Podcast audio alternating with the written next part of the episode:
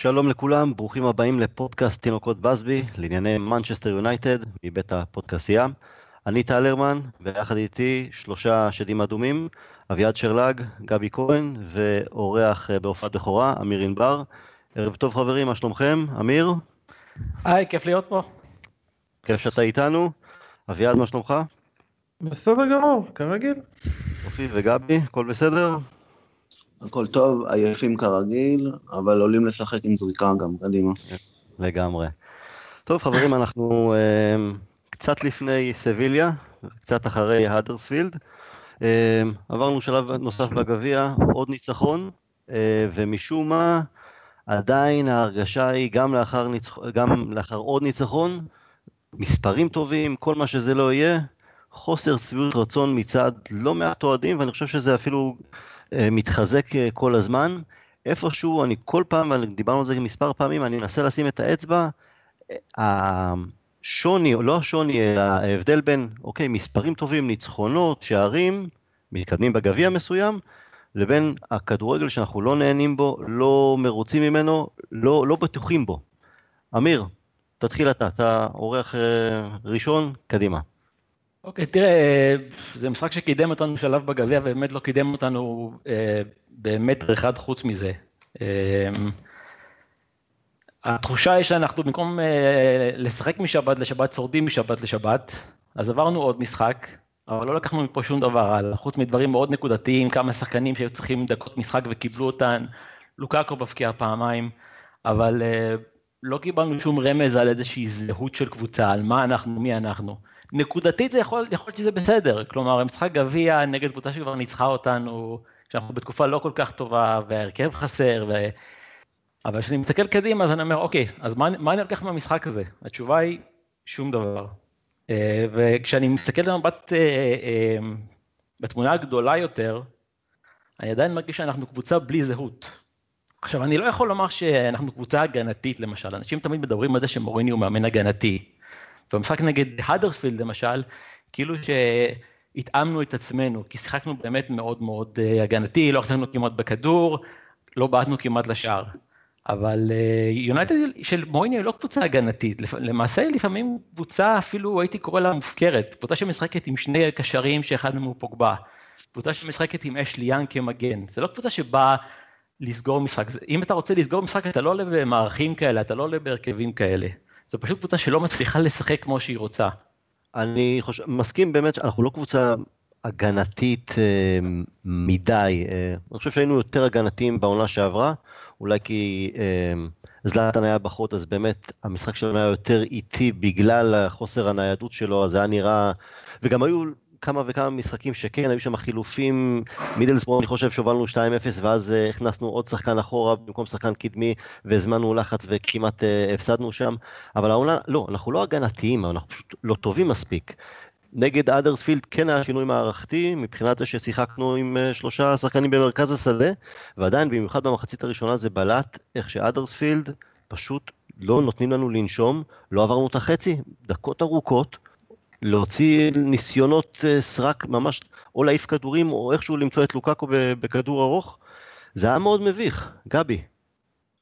אני מאוד מתחבר למה שאמיר אמר, וטל אם זה בסדר, אני אצטט משהו שקראתי אותך אומר, שהכל טוב ויפה, זה משחק גביע, והשורה התחתונה היא שצריך לעבור שלב, וזה גם כאילו משחק גביע אולי לא הכי קל, מול קבוצת פרמייר ליג, אבל בחיית, כאילו אי אפשר לפחות ליהנות קצת בדרך, ובאמת ככה זה, משחק נוסף שאנחנו לא נהנים בו כל כך, עוד משחק שעל הנייר אנחנו צריכים להגיע יותר ביטחון, להרגיש יותר טוב על המגרש, לשחק קצת יותר משוחרר על המגרש, וזה שוב פעם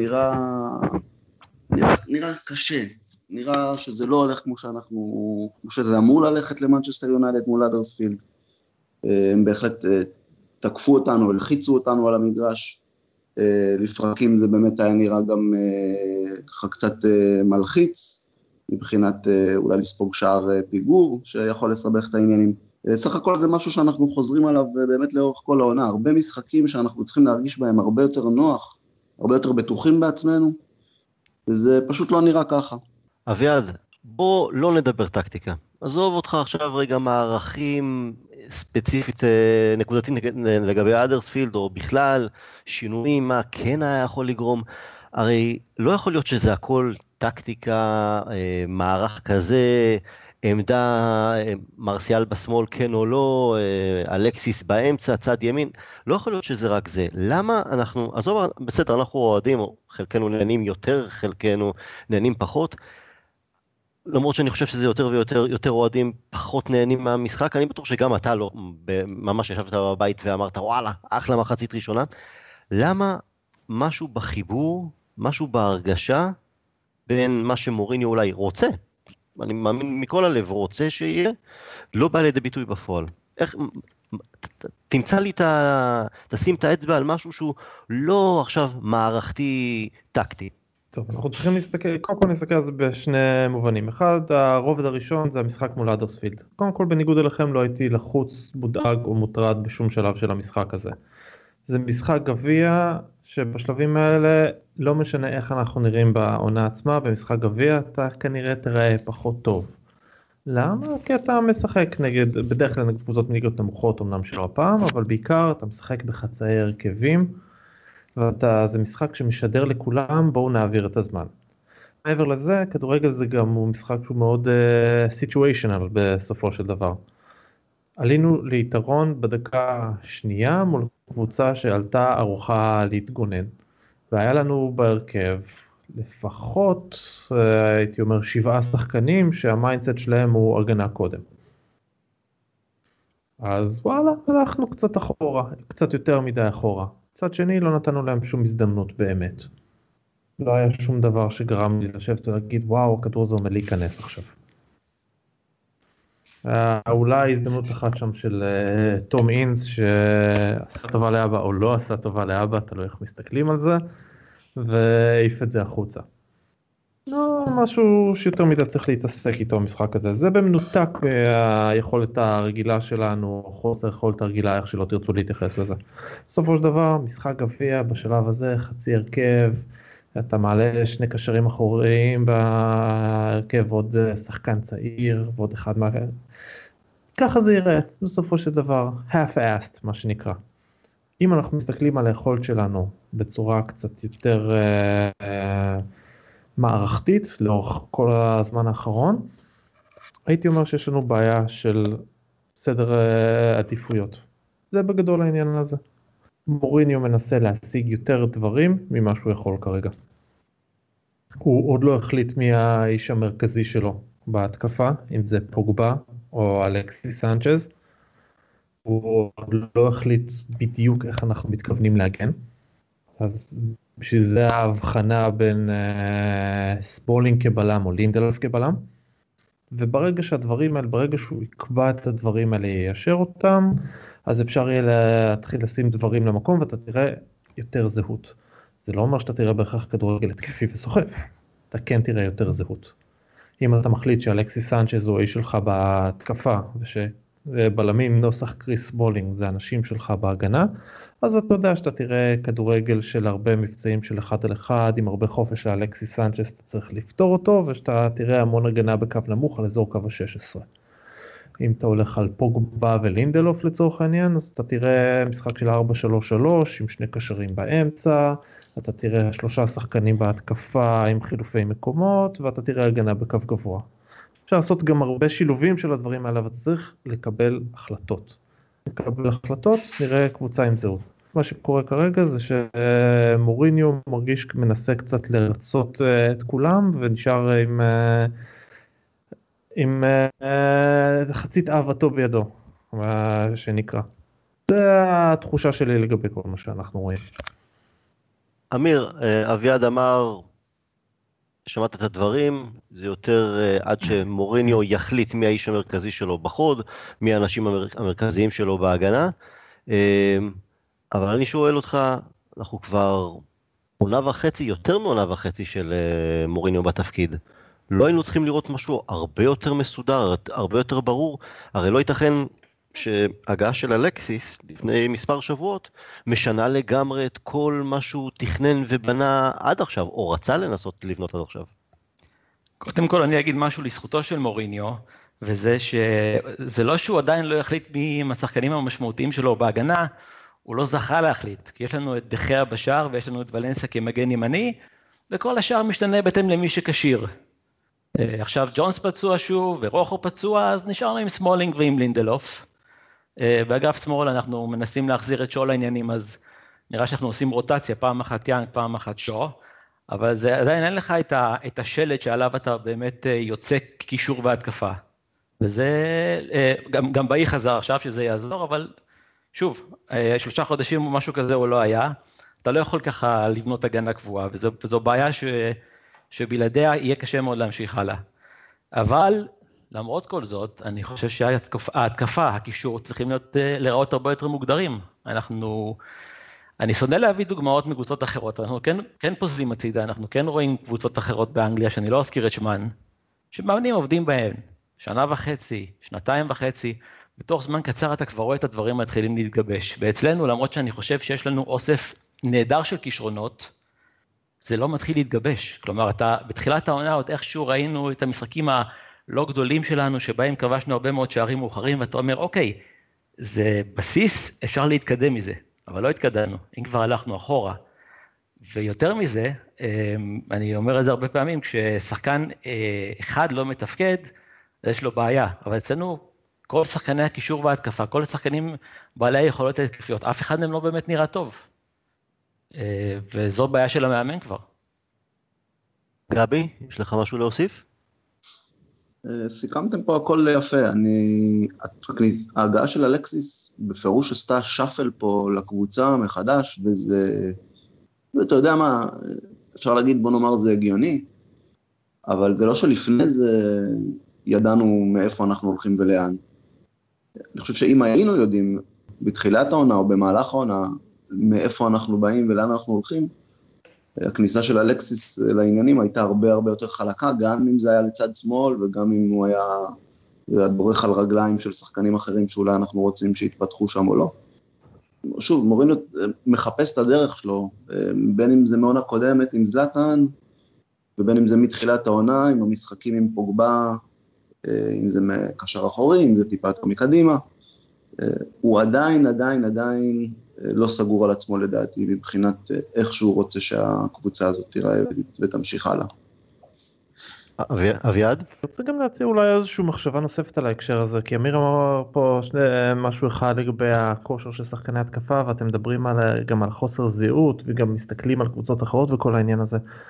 לגבי הכושר הלקוי, זוית נקרא לזה ככה, שכל שחקני התקפה שלנו, זה משהו שהתחיל מאז שאלקסיס הגיע. וזה פשוט קשור מישרין לעניין הזה של לחפש את עצמנו בשילוב הזה. הרי לפני שאלקסיס הגיע, אני לא חושב שהיה שלב במהלך העונה שבה היה לך לפחות שני שחקני התקפה בכושר סביר ומעלה. אז הייתי אומר שצריך לתת לזה קצת זמן להתחבר עם אלקסיס לפני שנתחיל לדבר על לא בכושר ובעיה של המאמן. זה כן בעיה של המאמן לפתור את זה עם ההגעה של אלקסיס, אבל אנחנו לפחות יודעים מה הסיבה בהקשר הזה. ולגבי העניין של חוסר הזהות או להסתכל על קבוצות אחרות ולראות טביעות אצבע, מה שאנחנו גם רואים במנצ'סטר יונייטד ב1.5 שנים האחרונות זה ניסיון לפתור בעיות. כל פעם אנחנו רואים בעיה אחרת, ואנחנו רואים ניסיון של מוריניו לפתור אותה. בשביל זה המעבר למשל ל-4-2-3-1. בשביל זה הניסיון להביא חלוץ בקיץ, זה היה מנותק לחלוטין מהפציעה של זלאטן. כלומר, אנחנו קושרנו לגריזמן לצורך העניין הרבה לפני שזלאטן נפצע. תמיד תכננו להשאיר אותו, אבל אני בספק אם תכננו לבנות עליו את ההתקפה. אם אנחנו מסתכלים על קבוצות אחרות, אז אולי שווה גם להזכיר את הנקודה הזאת. בקבוצות אחרות רואים אולי צביעת עצב של מאמן, ורואים מאמן שאומר, וואלה, יש לי בעיות, אבל זה השיטה, זה מה יש. לא נתחיל להיכנס למי הקבוצות ומה הבעיות, אבל זה פחות משהו שאנחנו כן רואים במנצ'סטר יונייטד. יש לך בעיה, מנסים לפתור אותה.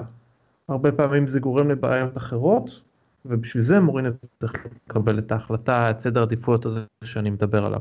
אז יהיה לו הרבה יותר קל להתמודד עם הבעיות האלה, ולא כל פעם למשוך את הסמיכה לכיוון אחר, ולחשוף בו הן פה, ברך שם, ולהתקרר כל פעם במקום אחר. אני חושב ששלושתכם קצת מחליקים למוריניו, מציירים את התמונה לטעמי בצבעים יותר מדי ורודים. זה לא יכול להיות שזה ייפול גם, אתם יודעים מה, נכון, יש את הפציעות בהגנה, בסדר, אבל עדיין אנחנו צריכים לדעת קו ברור הגנתי שאנחנו הולכים אליו.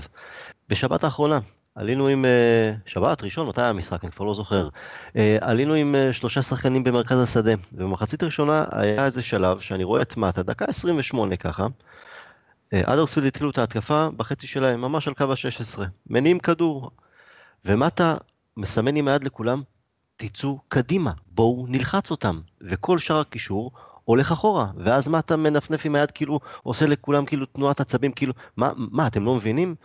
אז אני חושב שהדבר הקטן הזה, לטעמי, סיפר תמונה הרבה יותר גדולה. אני לא יודע מה מוריניו אומר בחדר הלבשה או באימונים, אבל גם באותה הסיטואציה במשחק נגד האדרספילד, שהשחקנים לא באמת יודעים מה צריך לעשות, למה מכוונים, ואני חושב שזה נכון גם בתמונה הגדולה. הרבה פעמים אנחנו רואים, חוסר סדר, אין שום המשכיות. יש משחק אחד שפוגבה פועט המון לשער, ואז 10 משחקים לא מאיים מחוץ ל-16. יש משחקים ששואו או יאנג על הקו, רצים נונסטופ, עושים את העקיפות, משחקים אחרי זה, כלום.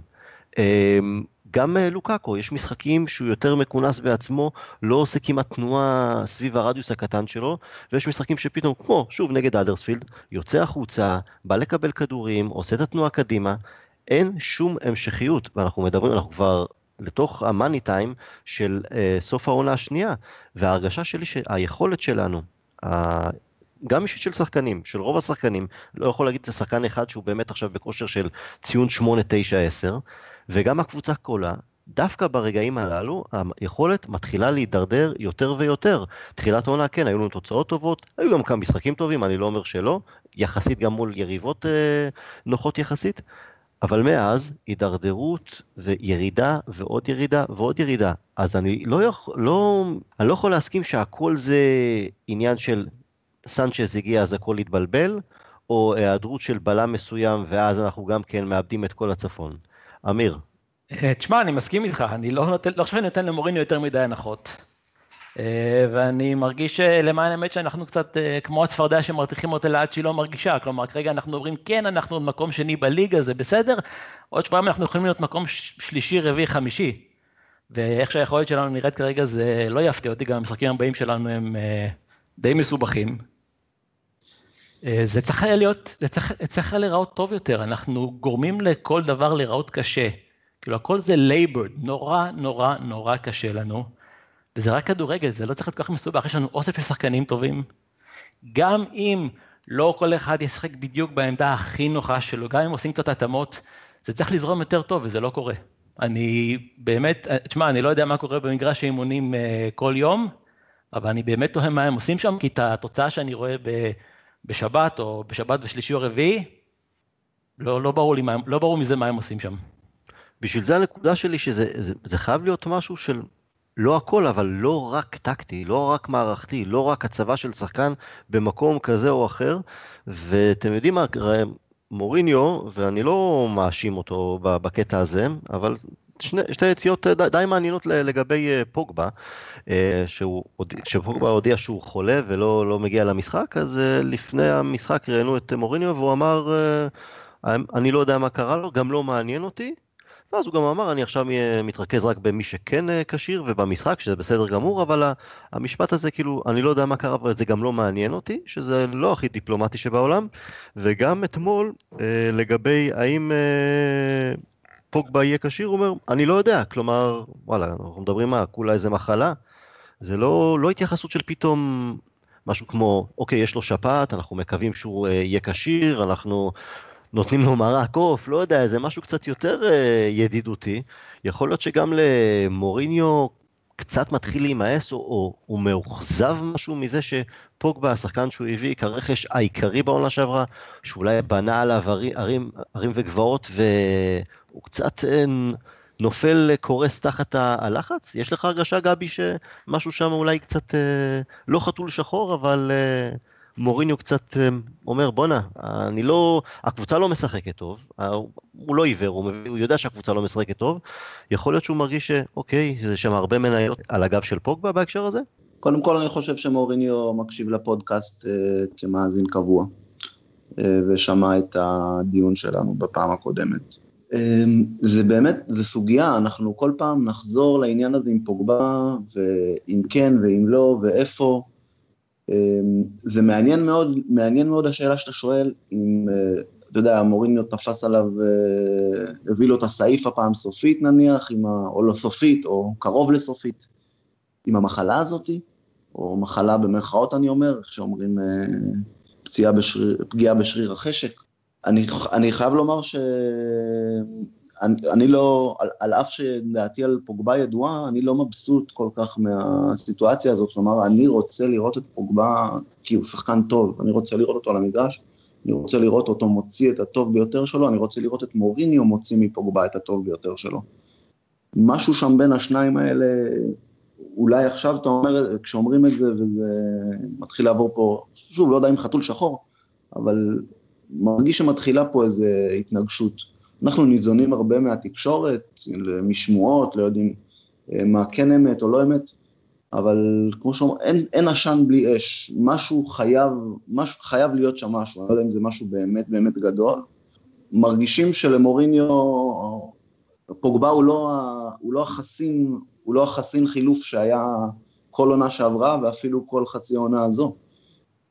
ראינו את החילופים שהוא עשה לו השנה, ראינו את התגובה של פוגבה, גם לא היה מבסוט אחי, גם היה, אני לא הגדרתי את זה כסדרת חינוך, אבל ברגע שפוגבה יושב על הספסל, תמיד ישאלו שאלות, תמיד התקשורת תקפוץ על העניין הזה כמציאה גדולה, ותציף נושאים, ותציף שאלות שאולי בכלל לא קיימות, אבל זה הכל מוסיף ללחץ הזה ולמערבולת הזו, לא בריא לקבוצה, לא בריא לנו.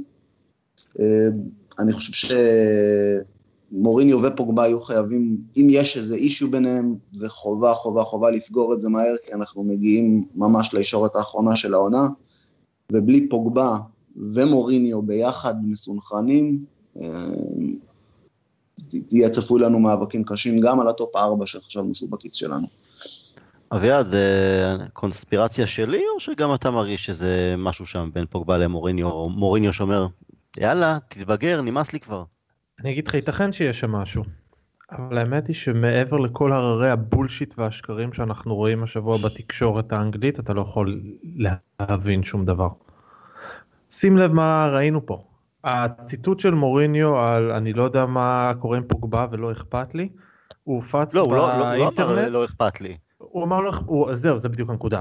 הוא אמר, אני לא יודע מה קורה עם פוגבה, ולא אכפת לי כרגע, בגלל שיש לי את הדרספילד על הראש, ואחרי המשחק נתעסק בזה. נכון, זה בסדר, לגיטימי. אתה ראית איך הציטוט הזה הופץ באינטרנט במקור? מוריני אומר, אני לא יודע ולא אכפת לי. התקשורת אמרו את הדבר הזה. אחר כך היה התעלמו לחלוטין ממסיבת העיתונאים אחרי המשחק, שבה הוא אמר, וואלה, עכשיו אחרי שעברנו את המשחק, אני יכול לחשוב על פה, לראות מה שלמה, לקבל מידע חדש, התעלמו מזה לחלוטין. אחרי זה באו פרסומים ביורוספורט, שמצטטים מהסן, שפרסמו כתבה שעבר חתול שחור בין השניים, בגלל שמוריניו נשמע צועק על פוגבה ועל פיל ג'ונס בחדר ההלבשה. וואלה, מאמן צעק על שחקן בחדר הלבשה. חדשות מרעישות. כן, אבל זה התקשורת האנגלית, אנחנו מכירים אותה לא מעט שנים. הרי הבולשיט השבוע על הסיפור הזה היו בלתי נתפסים. הציטוט בהקשר של סקוט מקטומיני, הציטוט היה שאולי הוא בחור נחמד, עם תספורת רגילה, לא מתעסק הרבה עם קעקועים, עם שעונים ומכוניות, ואולי בגלל זה לא שמים לב אליו. עוד פעם, את הציטוט הזה הפיצו בכל מקום, השמיטו חלק מהציטוט, השמיטו את כל הקטעים שדיברו על קעקועים, לפעמים גם השמיטו את כל הקטע של השעונים, ודיברו על מוריניו אמר שלמקטומיני אין תספורות מוזרות ומכוניות, אז לא שמים לב אליו, עקץ את פוגבה. יכול להיות שהוא עקץ את פוגבה, באמת, יכול להיות. לא יודע מה עבר לו בראש, הוא אמר את זה. אבל בתכלס הוא אמר, סקוט מקטומיני is a kid with a normal haircut. יש לו לספור את סבבה, בואו נחכה עוד שנה, שנתיים, שהוא קצת יקבל יותר תקשורת, ואז נראה, אתה יודע, יתחיל להתפרסם יותר, בחורות פה, שם, אם הוא כמובן ימשיך לשחק ולשחק טוב, ואז אנחנו, שם יהיה מבחן שלו, לראות אם באמת הוא ממשיך לעמוד על הדשא, או שהוא יתחיל לחשוב שהוא גדול מהחיים, אבל כן, בוא תמשיך. אז הכוונה שלי היא שגם אם יש משהו ביניהם, וייתכן שיש, אנחנו קצת קשה לראות את זה מעבר לכל הררי הבולשיט. פוגבה כבר לא חסין בנקודה הזאת, אין ספק שהוא כבר לא חסין.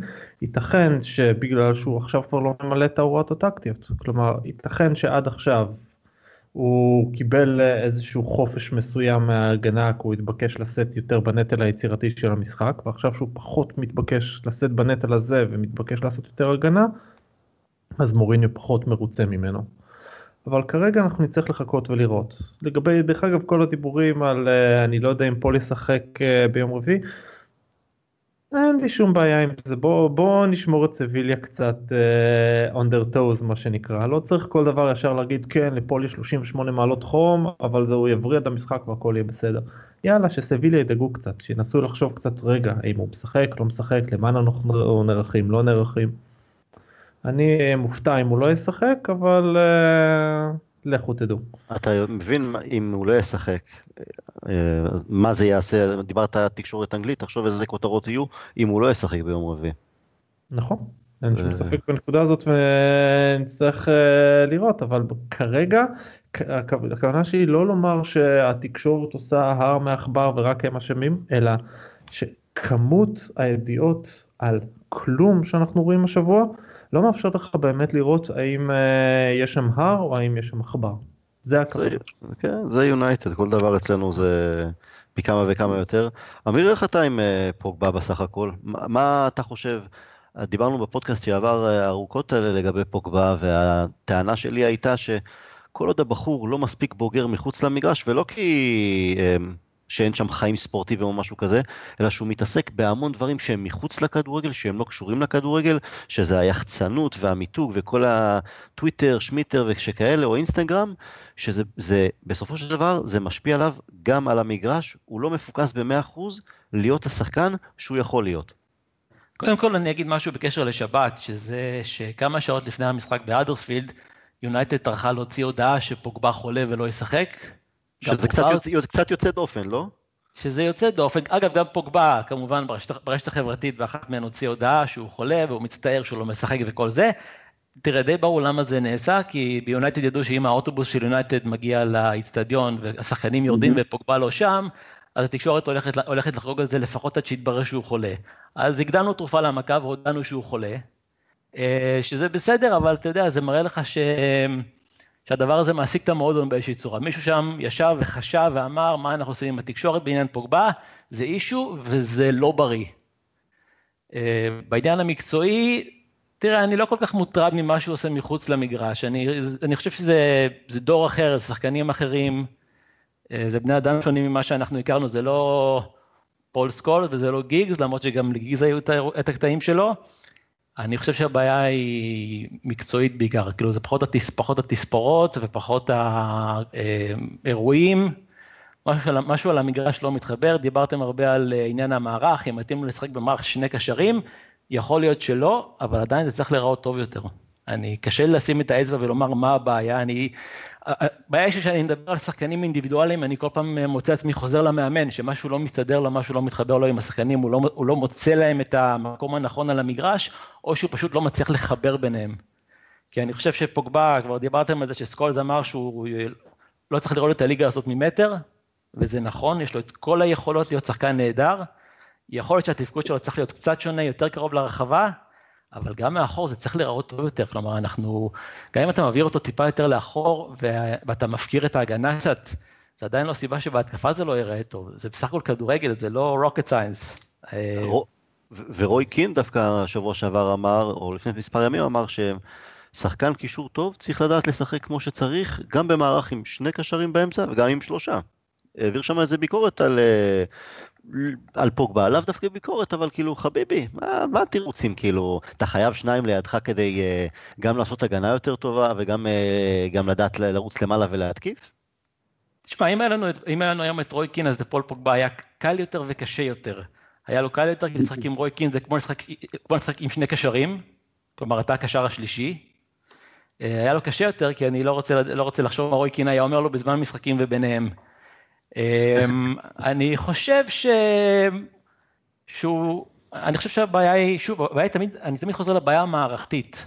פה פוגבה יכול לשחק במרכז שדה של שני שחקנים, אולי פחות במשחקים הגדולים, אולי אתה צריך בהם יותר שחקן נוסף, יותר עזרה להגנה, אבל הוא יכול לשחק כקשר שני, וגם אם אתה תהיה פחות טוב הגנתית, זה סיכוי שאתה יכול לקחת כדי להיות טוב יותר התקפית. אנחנו אבל לא רואים את התמורה הזאת, אנחנו לא רואים את הירידה באיכות ההגנה לטובת עלייה באיכות ההתקפה. גבי, מילה לסיום בהקשר של פוגבה, ואם מישהו ירצה להוסיף משהו לגבי המשחק נגד אדרספילד, אז גם כן, תגידו לי. גבי, שלך? והחשיבה באמת שאולי זה מערכתי, ואולי זה מוריניו, זו חשיבה, יש בה היגיון, אין ספק. ספציפית עם פוגבה, ולדעתי באמת, אולי נסיים איתו ככה, לפחות לפוד הנוכחי. אני אישית חושב ואמרתי, הבעיה היא מנטלית, הראש לא במקום, וזה באמת, זה לא קשור כבר להשקות מחוץ לכדורגל, ופרסם טבעי, ואינסטגרמים וכאלה.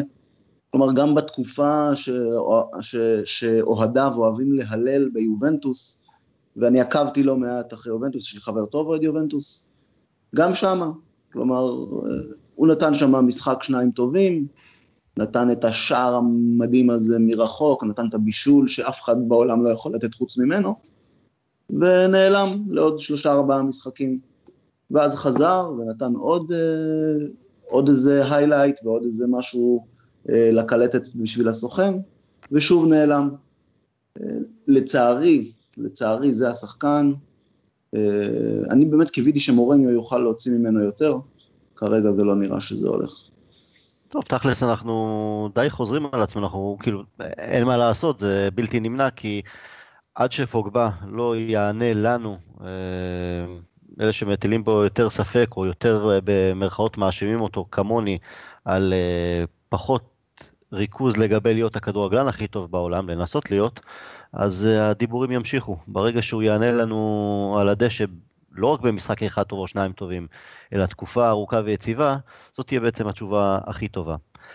נשאר עם אדרספילד, במשחק נגד אדרספילד, אבל לא אדרספילד או יונייטד, אלא הטכנולוגיה שפסלה למטה אחלה שער שבעולם. וואו, לא יודע, אני כל כך נגד אולי כי אני מיושן משהו, אולי כי אני לא אוהב שינויים דרסטיים במשחק שלי. בזמנו אחרי גביע העולם באיטליה 90, היה את השינוי של שוערים, אסור לתפוס את הכדור ביד ממסירה אחורה של שחקן מהקבוצה שלהם, זה השינוי נהדר, אין ספק, שיפר את המשחק, הפך אותו יותר מהיר, הפך את השוערים לשחקנים אחרים לגמרי, בשנתיים האחרונות, העניין של המצלמה על קו השער, שכבר אין סיכוי למשהו של סטייל ג'פרס ב-66 עבר או לא עבר את הקו, או שער של פרנק למפרד נגד גרמניה בגביע העולם, או אליפות אירופה, אני כבר לא זוכר מה זה היה, שעבר את הקו השער באיזה 1.5 מטר, והשופט והכוון לא ראו את זה, זה לא יכול לקרות, אבל אני לא אהבתי את הקטע של כיבוש שער של מטה, המשחק נעצר לאיזה כמה דקות, ובסוף על החלטה מאוד מאוד גבולית, שגם במסכי הטלוויזיה, שמי שבדק את זה, היה צריך כמה דקות טובות, וממש על דקויות קטנות של כמה סנטימטרים ואיזה ברך, הוא החליט שזה נבדל, זה הרס את כל הספונטניות של חגיגת שער, גם של השחקנים על הדשא, גם של אוהדים ביציאה, גם אנחנו יושבים על הספה בבית ואומרים, נו, כן, לא, כן, לא, אני לא אוהב את זה, זה יותר הלך לכיוון של פוטבול אמריקאי, ספורט אמריקאי שאפשר לעצור, האוהדים שם מורגלים לזה, זה לא הכדורגל שאני רוצה לראות, אביעד. ובכן, זה הייתה החלטה גרועה והחלטה מעולה בו זמנית. החלטה מעולה בגלל שהייתה החלטה נכונה, בסופו של דבר הברך של מטה הייתה בנבדל, וזה לא משנה אם הטלוויזיה ראתה את זה או הכוון, זה מה שזה היה. זו הייתה החלטה גרועה, בגלל שההגדרה הרשמית של ה-VAR היא שזה נועד לעזור in clear and obvious decisions, וזה היה רחוק מ-clear and obvious. כלומר, על הנייר, מה שזה היה אמור לקרות זה ששופט וידאו מסתכל על הדבר הזה, ואם הוא לא רואה תוך 10 שניות בהילוך החוזר סיבה מאוד משכנעת להפוך את ההחלטה, אז הוא לא הופך את ההחלטה ומאשר את השער. עכשיו, אני בסדר עם ההחלטה הזאת, א', כי ניצחנו, זה הרבה יותר קל, אם זה בסדר, כי ניצחנו, נהיה כנים. דבר שני, בגלל שאני רואה בזה בתוך הבלי לידה. הזכרת את הקטע שהפוטבול האמריקאי, אז הפוטבול האמריקאי הוא דוגמה מצוינת, כיוון שהם אמנם משתמשים בשיפוט וידאו, אבל יש להם גם כללי יסוד מאוד ברורים, למתי צריך להשתמש בשיפוט וידאו, כדי שזה לא ייכנס וירוס את המשחק. למשל, אני מדבר רק על הכללים ששווה לנו לאמץ לכדורגל, שזה מופעל אך ורק במקרים מוגדרים מראש, כלומר כל מקרה הבקעה בודקים אותו ב-VAR. מעבר לזה, לכל קבוצה יש 2 ערעורים במשחק, אם היא הצליחה ב2 הערעורים שלה, היא מקבלת את השלישי. אם היא לא הצליחה בערעור, היא נענשת בצורה כזו או אחרת, בפוטבול זה כרוך בלקיחת פסק זמן, אפשר לחשוב בכדורגל, נניח להגיד, להוציא שחקן ל10 דקות, אם הם שלחו ערעור ונכשלו. זה כבר דרסטי לגמרי. 5 דקות, 10 דקות, אבל אתה מבין את העיקרון. זה סתם דוגמה שאפשר להשתמש בה.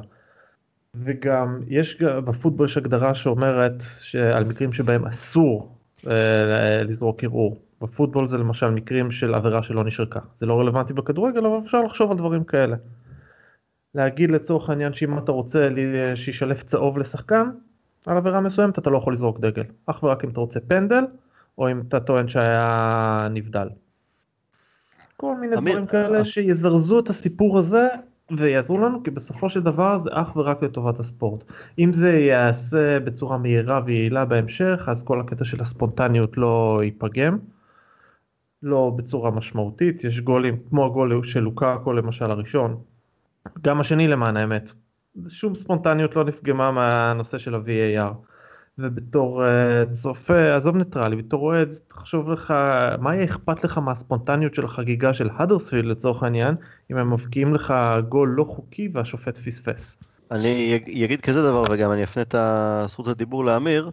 אני כילד, 1986, אוהד נבחרת אנגליה, והטראומה שמרדונה השאיר בי, בכי באותו ערב שארגנטינה ניצחה 2-1 את אנגליה והדיחה אותה מגביע העולם, בעקבות יד האלוהים, השער עם היד, אחרי זה היה עוד איזה גול סתם ככה, לא משהו במיוחד, אבל בסדר.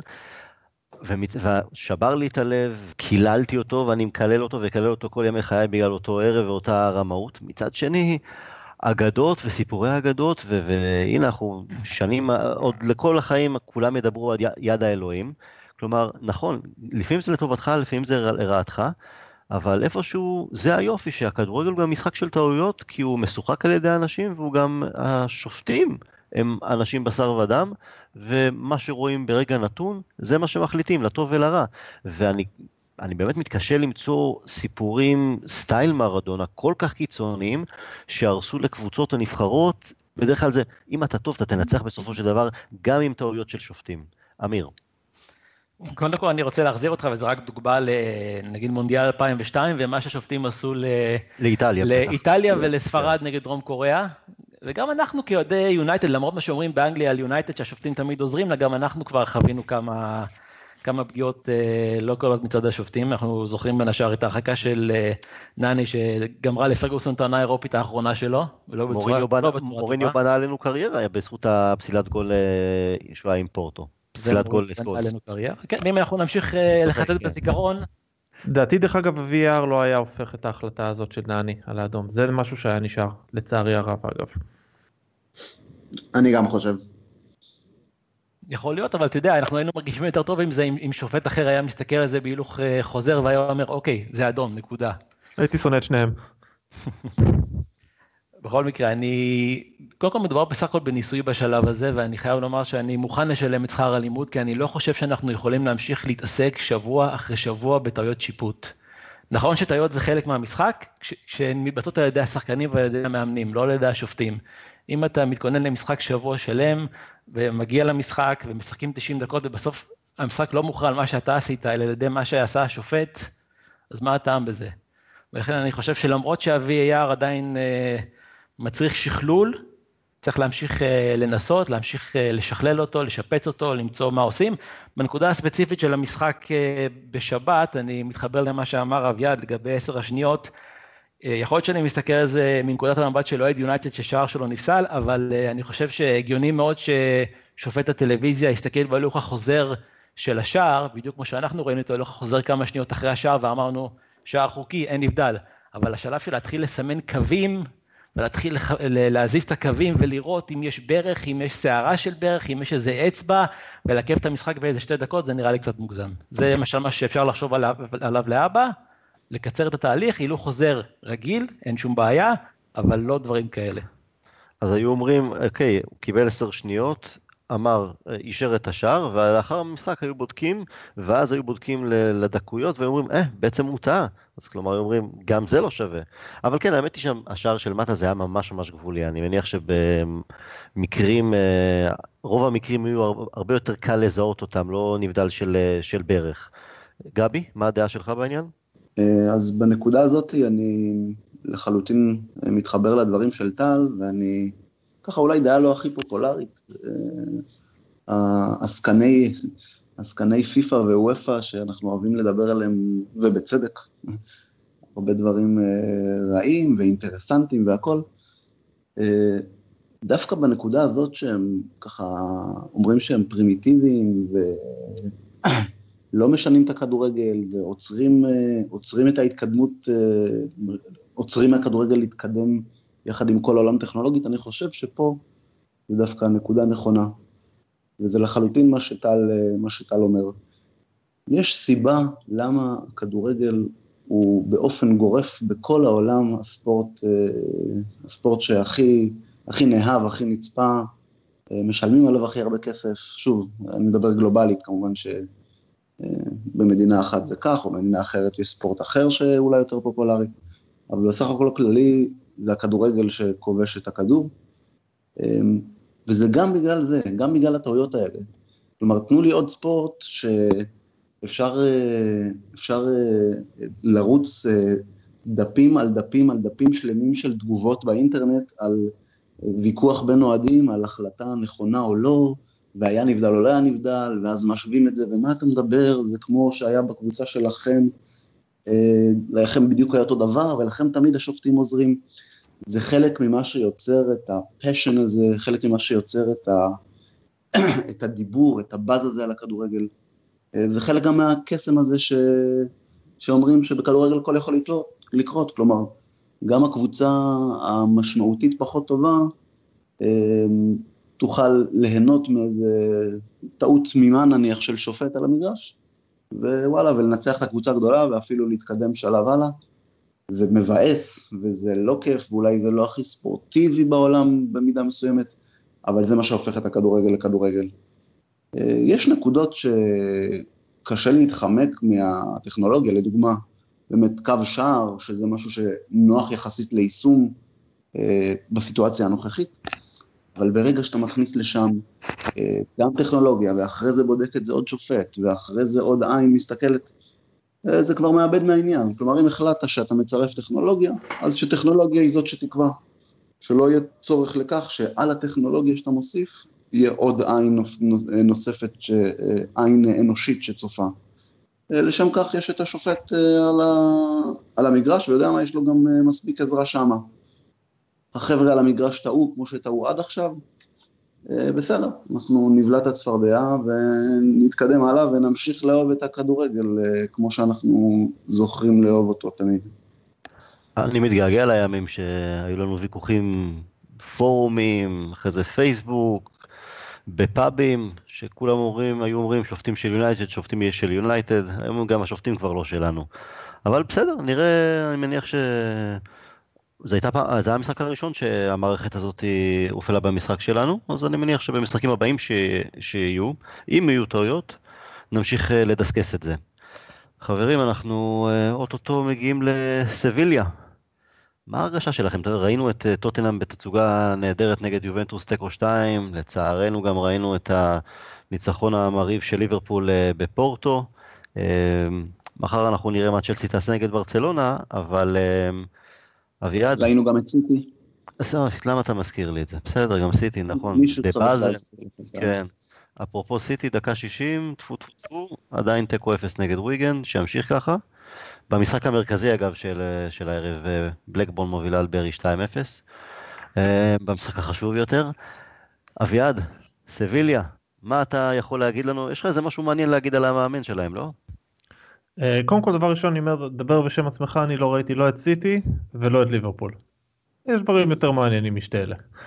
לא ראיתי, אני ראיתי טוטנהאם, את התוצאות, אני לא יכול לראות אותם. לגבי מונטלה, מה שאמרתי לך זה שאני מאוד מקווה לראות את המאמן של סביליה מחייך בסיום המשחק.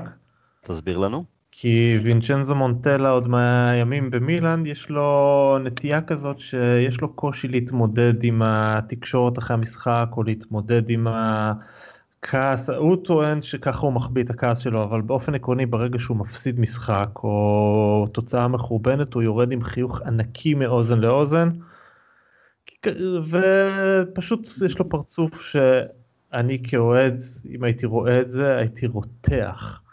תחשבו על מוריניו יורד אחרי הפסד לטוטנהאם ודופק חיוך שנראה כמו כאילו ניצחנו 5-0.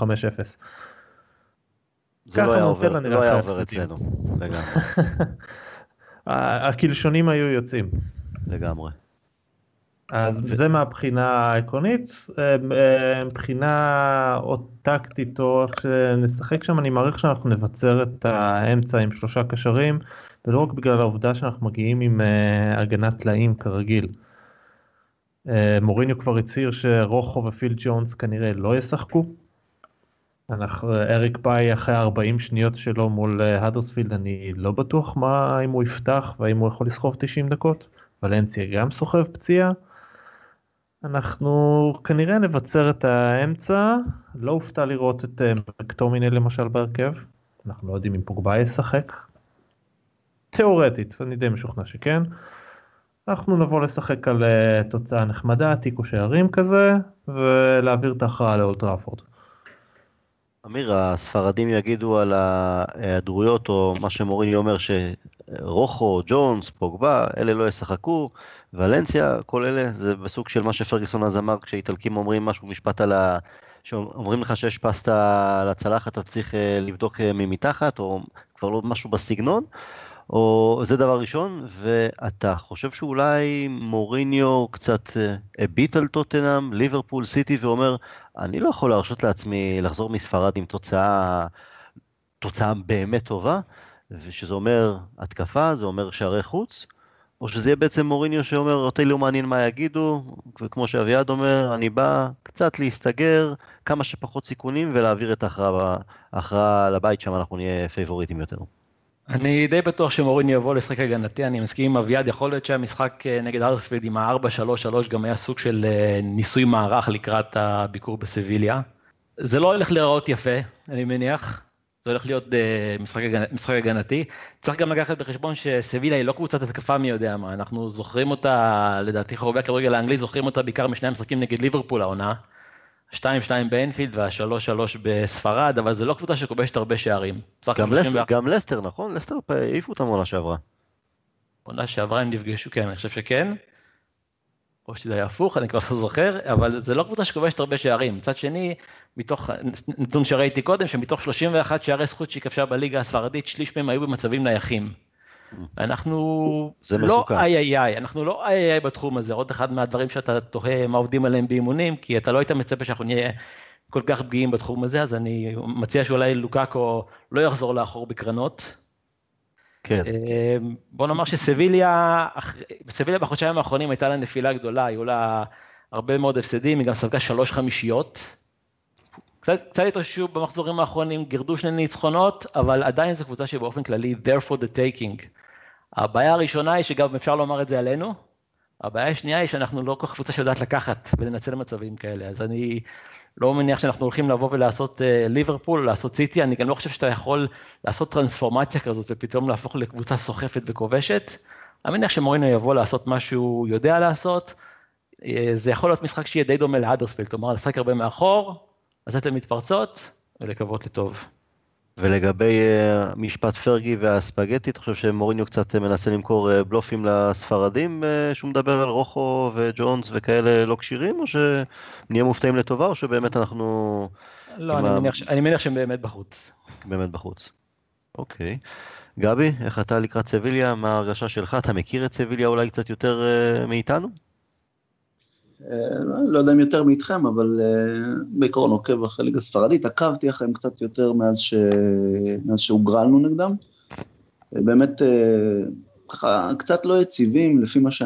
שוב, אני לא עוקב עמוק עמוק, אבל טיפה לא יציבים, באמת היה להם ככה, פחות או יותר מאז ההגרלה, ככה רצף של משחקים לא טובים, קצת כושר פחות טוב, קצת חזרו לעצמם באמת, אני חושב בחודש האחרון, אולי שבועיים, שלושה האחרונים, אבל בכל מקרה, גם כשעוקבים, זה תמיד נראה, הקבוצה לא הכי יציבה שם, עדיין זה מספיק להם שם לצמרת על הליגה, שמתחרים אולי אפילו על מקום רביעי בקונסטלציה מסוימת.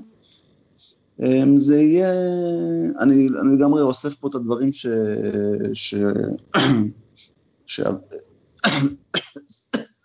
סליחה, אוסף פה את הדברים שאמיר אמר, זה יהיה משחק מוריניו, אני בפירוש חושב שזה יהיה מאוד דומה להדרספילד, מוריניו לא יבוא לשחק משחקים, לא יבוא להנפיץ הנפצות, לעשות דברים שהוא לא מכיר, יבוא לסגור שם טוב מאחורה, הגנה חדירה או לא חדירה, יש את דחיה שם, אנחנו נבנה על שער נקי בחוץ, ונעביר את ההכרעה לבית, לעוד כמה שבועות, אולי כשאנחנו נחזור לפורמה קצת יותר טובה, שקצת נתאושש או נסגר על עצמנו מההגעה של אלקסיס, לדעתי קלאסי מוריניו של סגירת משחק לשם תוצאה. אני מפחד ממה ששלושתכם אומרים לגבי זה, שנראה משהו דומה להדרספילד, כי סביליה, אוקיי, אולי לא כובשת יותר מדי, אבל היא לא אדרספילד, היא עדיין מקום חמישי בספרד, אז, ואמיר גם ניפק מידע לגבי זה שהם מצטיינים בכדורים נייחים, אז זה קצת מפחיד אותי. אז אתם יודעים מה, בואו שימו את הכסף איפה שהפה שלכם. אביעד, אימור, תוצאה. לא מאמר על תוצאה מדויקת, אני חושב שהתוצאה תהיה טובה עבורנו. אני רוצה רק לאזן קצת את ה... אני לא טוען שמוריניו הולך להתבנקר, אני פשוט טוען שאנחנו הולכים לבצר את האמצע ולא להתחיל ללכת גאנס בלייזינג קדימה, זה הכוונה שלי. כן, כן, לגמרי. אנחנו נמשיך, הדגש ימשיך להיות על התקפות מתפרצות, כמו רוב העונה בסופו של דבר במשחקים מול הקבוצות היותר קשות, לא הקבוצות שאומרות לנו בואו קחו את החצי ותשלטו במגרש. יכול להיות מתפרצות, יכול להיות לחץ גבוה, כמו שעשינו בהתחלה מול הארסנל, לא, אני לא חושב שהוא יעמיד את השחקנים ברחבת ה-16 ותגן. לא, לא יהיה אוטובוס, זה אוי ורואים, כן, בוודאי. אוקיי, אז על תוצאה אתה לא רוצה, לא... אני מאמר ניצחון אותי כושרים, זה העיקרון. אוקיי, אז אני אוסיף עוד שאלה ונסבך את העניינים, מרסיאל בהרכב או לא, ואם כן, איפה? מרסיאל בהרכב, חלק מהזמן בצד ימין. עזוב חלק מהזמן, אל ת... לא, אני אומר, חלק מהזמן ימין, חלק מהזמן בשמאל. אני פשוט טוען שיהיה חילופי מקומות. חילופי מקומות כמשהו של הוראה מראש. כן, חלק מהזמן הוא ישחק, אתה יודע, לא התקפה אחת בימין ואז התקפה אחת בשמאל, אלא תקופות של 20 דקות באגף אחד, 20 דקות באגף אחר, דברים כאלה. אוקיי, זה מעניין לראות את זה. אמיר, אותה שתי השאלות גם אליך? השאלה הראשונה זה אם, השאלה היא זה אם אני רוצה לראות את מרסיאל או שאני חושב שנראה אותו? לא, קודם כל תוצאה. תוצאה אחת קשה לצפייה. אוקיי, ולגבי מרסיאל, האם הוא יהיה בהרכב? ואם הוא יהיה בהרכב, אז איפה? אני מנחש שאנחנו נראה אותו בהרכב מצד ימין. אוקיי, גבי? אני הולך על באמת, זה יהיה 1-0 קטן, 1-1, משהו כזה, באמת, כמו שאמיר אמר, קשה לצפייה, אני, דרך אגב, אני צופה קבוע בליגת האלופות עם חברים שלי, להביא אותם לראות משחק של יונייטד בערב צפייה של ליגת האלופות, זו משימה באמת באמת קשה, אני נאלץ הרבה פעמים פשוט לוותר על הצפייה איתם ולהישאר בבית לצפות לבד, כי לא כיף לצפות בנו, זה השורה התחתונה וזה מבאס. לגבי מרסיאל, אני לא יודע, אם לא נראה אותו בהרכב, זה כבר, זה יוסיף עוד הרבה פה, הרבה בלגן לכל הבלגן שהתקשורת מנסה לחגוג סביבו. אני די בטוח שהוא יהיה בהרכב, די בטוח שזה גם יהיה, זה יהיה בימין כנקודת מוצא. אני לא יודע אם זה יהיה 20 דקות פה, 20 דקות שם. יכול להיות שיהיו חילופים תוך כדי בהתאם, אולי כדי לנסות לשנות, אולי כתגובה לסיטואציה על המגרש, אבל באופן כללי אני רואה אותו עולה בצד ימין. אני פסימי יותר, אני לא רואה אותנו מנצחים, אני גם מתקשה לראות אותנו כובשים שער חוץ, זה אומר שאני אאמר על הפסד, כדי לא להיות קשה מדי, אני אגיד 2-0, שמשאיר לנו עוד סיכוי לגומלין, ואני גם הולך על אימור הרגשה שמרסיאל לא יהיה בהרכב. זו הרגשה שלי, אני חושב שקבוצה ספרדית, אולי מוריניו יעדיף את מטה, ואת לינגארד, ומרסיאל ישלם את המחיר, וימשיך לראות את אלקסיס מצד שמאל, לראות אותו מהספסל, וואלה, הלוואי שארבעתנו ניטה, ונראה את יונייטד, מה אכפת לכם? שגם אנחנו נעשה איזה מעשה סטייל סיטי, לגמור את הסיפור הזה כבר במחצית הראשונה. הלוואי. זה אגב, דרך אגב, תלוי בנושא של רשפורד. רשפורד פצוע. רשפורד נראה לי בקשיר. אתה אומר שרשפורד יהיה... לא, אני אומר שאם הוא יהיה קשיר, אז יהיה לך סיכוי גבוה לראות את מרסיאל בהרכב, כי הלכה אופציה מהספסל. אם הוא לא יהיה קשיר, אז יש סיכוי גבוה שמרסיאל יעלה מהספסל כדי לשנות משחק. אוקיי, גם אפשרות.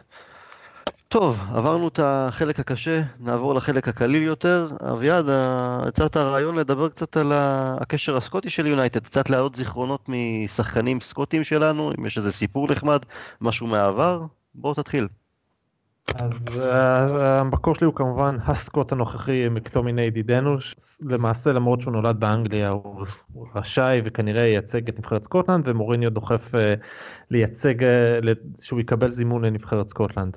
אז חשבתי על כמה סקוטים שהיו לנו בעבר, והדבר הראשון שעלה לי בראש הוא לא סיפור ספציפי, אלא פשוט מחשבה על נבחרת סקוטלנד במונדיאל 1990, את נגינת ההמנונים, איך המצלמה עוברת על פני כל אחד ואחד מהשחקנים, ואתה רואה שלכל אחד ואחד מהם יש בערך בממוצע 3 שיניים.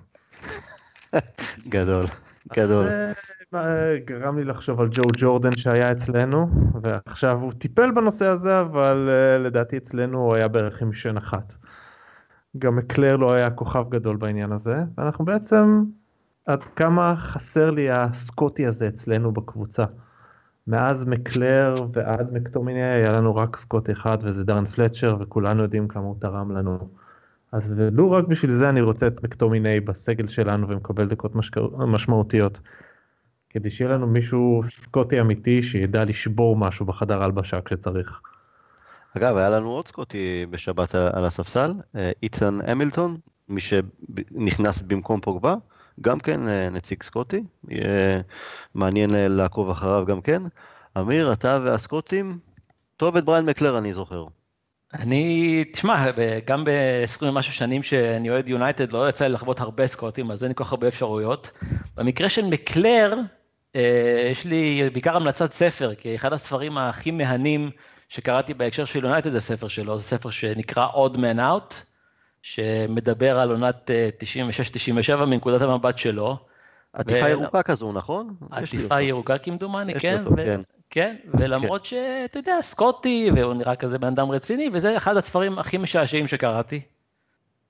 אתה רואה כמה הבן אדם רואה את האירוניה בכל דבר, וגם אחד הסיפורים הרלוונטיים לקהל הישראלי, בוא נאמר כך, דווקא מראה בעיה קטנה בבדיקת עובדות, כי הוא מספר שם, זה בדיוק הייתה עונה שגדי ברומר הגיע למבחנים ביונייטד לכמה ימים, אז כתוב בספר שמשהו כמו, היום הגיע אלינו למבחנים בלם ישראלי ממלטה. מה הקשר למלטה, אני לא יודע, אבל קרוב יותר בזמן טיסה, יותר קרוב מלטה מאשר ישראל. לגמרי. גבי, אתה וסקוטי, אגב, אביעד לגבי שיניים, אז אמנם הוא אנגלי, אבל פיטר בירצלי, ופיטר בירצלי בעצם היה שחקן שלנו, לתקופה קצרה. קצרצרה, משחק גביע ליגה, וגם יש לי בראש זיכרון של בירצלי עם שן קדמית שבורה. יותר משן. בירצלי זה שתי שיניים לפחות הקדמיות, בוודאות. עכשיו קצת הסתבר גם בניוקאסל, קצת בלאגן יש לו שם. אבל בסדר, תכף נדבר אולי על בירצלי. גבי, שלך, אתה והסקוטים. אתם תהיו בריאים, אתם והזיכרון שלכם, אני באמת אאוט בכל מה שקשור לדברים האלה. סקוטי מבחינתי ביונייטד, דיברתם עליו, אמרתם, דארן פלצ'ר, באמת אחד השחקנים האהובים עליי ביונייטד בכל הזמנים, כי הוא סקוטי, תגיד סקוטי באופי, כלומר, הוא תמיד נלחם, תמיד נחוש שם, אני חושב שקראתי פעם איזה... מניסיון של לנתח את העניין הזה של, כלומר, כדורגלנים וארצות מוצא, לנסות להבין אם יש איזה קשר מסוים בין איפה שאתה מגיע ולאיך אתה משחק. לסקוטים, אם אני זוכר, אמרו, תמיד משחקים עם פשן, משחקים עם הלב, דברים שהקלישאות שאנחנו אוהבים להגיד.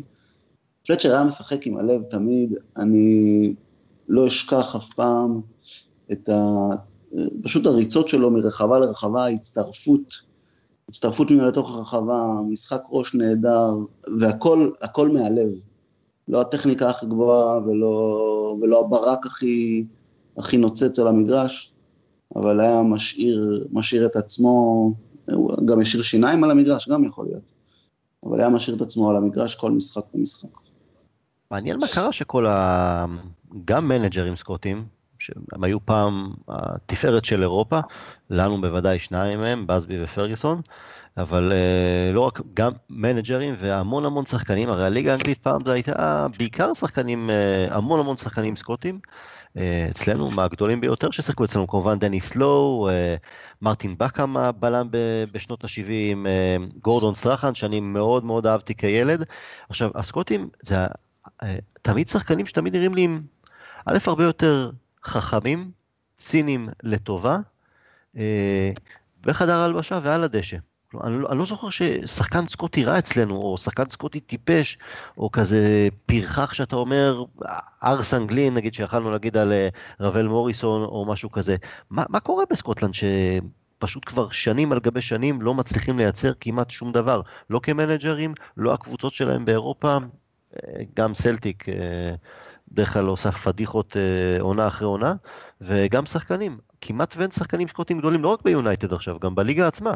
אביעד, יש לך איזה משהו לשים איזה אצבע על זה? ניחוש שלי, דגש על רוח לחימה וחוסר דגש על יכולת טקטית, כבר מגילאים צעירים. בסופו של דבר, אם מה שאתה גדל עליו כל הזמן, זה המנג'רים שידעו להיכנס עם אימא של השחקנים, ושחקנים ששירו את הלב על המגרש, אבל אתה לא מתחיל להיכנס לפן הטקטי של המשחק, או ליכולות הטכניות, אז זו התוצאה, בסופו של דבר. אתם קראתם לפני יומיים המאמן החדש ישן של נבחרת סקוטלנד? אלכס מקליש, הנה דוגמה. זה אומר הכל, זה יותר מזה לא צריך, אה? יאללה. אם לא, אוקיי, אז בריין מקליש, אמיר, אתה גם כן רואה קצת יותר בגלל הגיל, אני חושב ששנינו קצת יותר גדולים מגבי ואביעד, אז אם לא מקלר עוד איזה סקוטי שאתה זוכר מהילדות, שעשה לך ככה רושם טוב? מיונייטד? כן. וואה, כבר קיים. אתה יודע, ילדות שלי זה היה מקלר, כמו שאמרנו, מקלר, פלצ'ר, אני לא חושב שהיה משהו כך באמצע, אז יש לי אחד, אנדי גורם. אני גורם משוער, נכון, צריך תקופה קצרה, נכון. כן, זה השאיר עלייך אותה מאוד משעשע. חוץ מזה, פשוט לא היו לנו כמעט סקוטים בתקופה הזאת. קצת לפני, היה לנו מישהו שאני שומע כמעט כל בוקר, אלן ברזיל, הוא בטוק ספורט, יש לו תוכנית ספורט גבוהה, היה חלוץ נהדר עד שהגיע ליונייטד, היה כישלון חרוץ, גם אתה אומר, סקוטי, עם שם משפחה ברזיל, מה יכול להיות לא טוב פה? אבל לא הצליח אצלנו. באותה תקופה, כל חרוץ עם כל שם כנראה לא היה מצליח. כן, איך קראו לה... לא, פיטר דוונפורט היה אנגלי, אם אני לא טועה, טאבנפורט היה אנגלי שגם כן הגיע ונכשל, והיה עוד הבחור של נוטינגהאם פורסט, שזכה איתם אפילו בגביע אירופה לאלופות. גמיל? מי? גמיל? לא, לא, גמיל לא היה אצלנו. חלוץ, איך קראו לו? ווב. לא, לא, ניל ווב אנגלי, ניל ווב אנגלי. לא, היה חלוץ גם אנגלי, אבל שכבש בצרורות, הגיע אלינו, נכשל, גארי ברטלס, גם אז תחילת שנות ה-80 הגיע אלינו, נכשל גם כן טוטלית.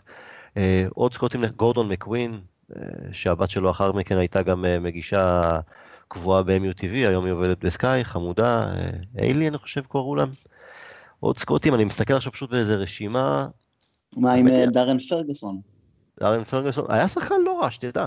היה שחקן לא רע, סבל מזה שאבא שלו הוא המנג'ר, וגם פציעות. אבל בתחילת שנות ה-90 שהוא שיחק, היה אחלה שחקן שבעולם, באמת. אני באמת לא זוכר, אני חושב שהוא שיחק כל כך הרבה. שיחק, היו לו משחקים, שיחק, היה לא רע בכלל. אחר מכן גם הפך להיות מנג'ר לא כמו האבא. מייקל סטיוארט הג'ינג'י. רלף מין שייכנס להיסטוריה כשחקן שפרגוסון אמר שהוא אחרי גרוע שלי. ורלפי מיל, אתה יודע מה, הזכרתי לרלפי מיל, היה... שהייתי במינכן לפני שבועיים כבר, הזמן טס, אז ראיתי מדבקה, לא יודע, הדביקו, היינו בפאב של אוהדי ביירן מינכן, השתלטנו עליו, הלכתי לשירותים, להשתין, וכבר מישהו שם מדבקה, רלפי מיל אולטרס, עם הצבעים של יונייטד, נקראתי מצחוק, אפילו צילמתי את זה, אני אנסה להעלות את זה מתישהו, לקבוצה בפייסבוק או משהו כזה. אז כן, טוב, דיברנו גם על הסקוטים, מקווה שגם מקטומני, גם המילטון, אולי יחזירו עטרה ליושנה. חברים, היה לי כיף, תודה רבה לכם. אמיר, נהנית? נהניתי מאוד, תודה רבה. אחלה, גבי אביעד, הוא היה בסדר שם בצד ימין, אמיר? גם הגנה, גם התקפה? עדיף פעם בא בצד שמאל. פעם בצד שמאל, בסדר, נעביר את אלכסיס ל... כן, כמו שאביעד אמר, 20 דקות פה, 20 דקות שם, אנחנו צריכים לבדוק. בסדר, סבבה. אז יהיו לו עוד הזדמנויות, 100%. אחלה, שיהיה לנו בהצלחה נגד סביליה, שפוגבה יהיה בריא, באמת, סוודר, ולא לצאת עם שיער רטוב, במיוחד השיער הבלונדיני שלו, או האדום, מה שזה לא יהיה. תודה רבה, חברים, תמשיכו להאזין לנו, לשלוח פידבקים, גם הערות, גם מה שאתם לא אוהבים, משהו שאתם רוצים לשמוע. נשתמע, we'll never die, כל טוב.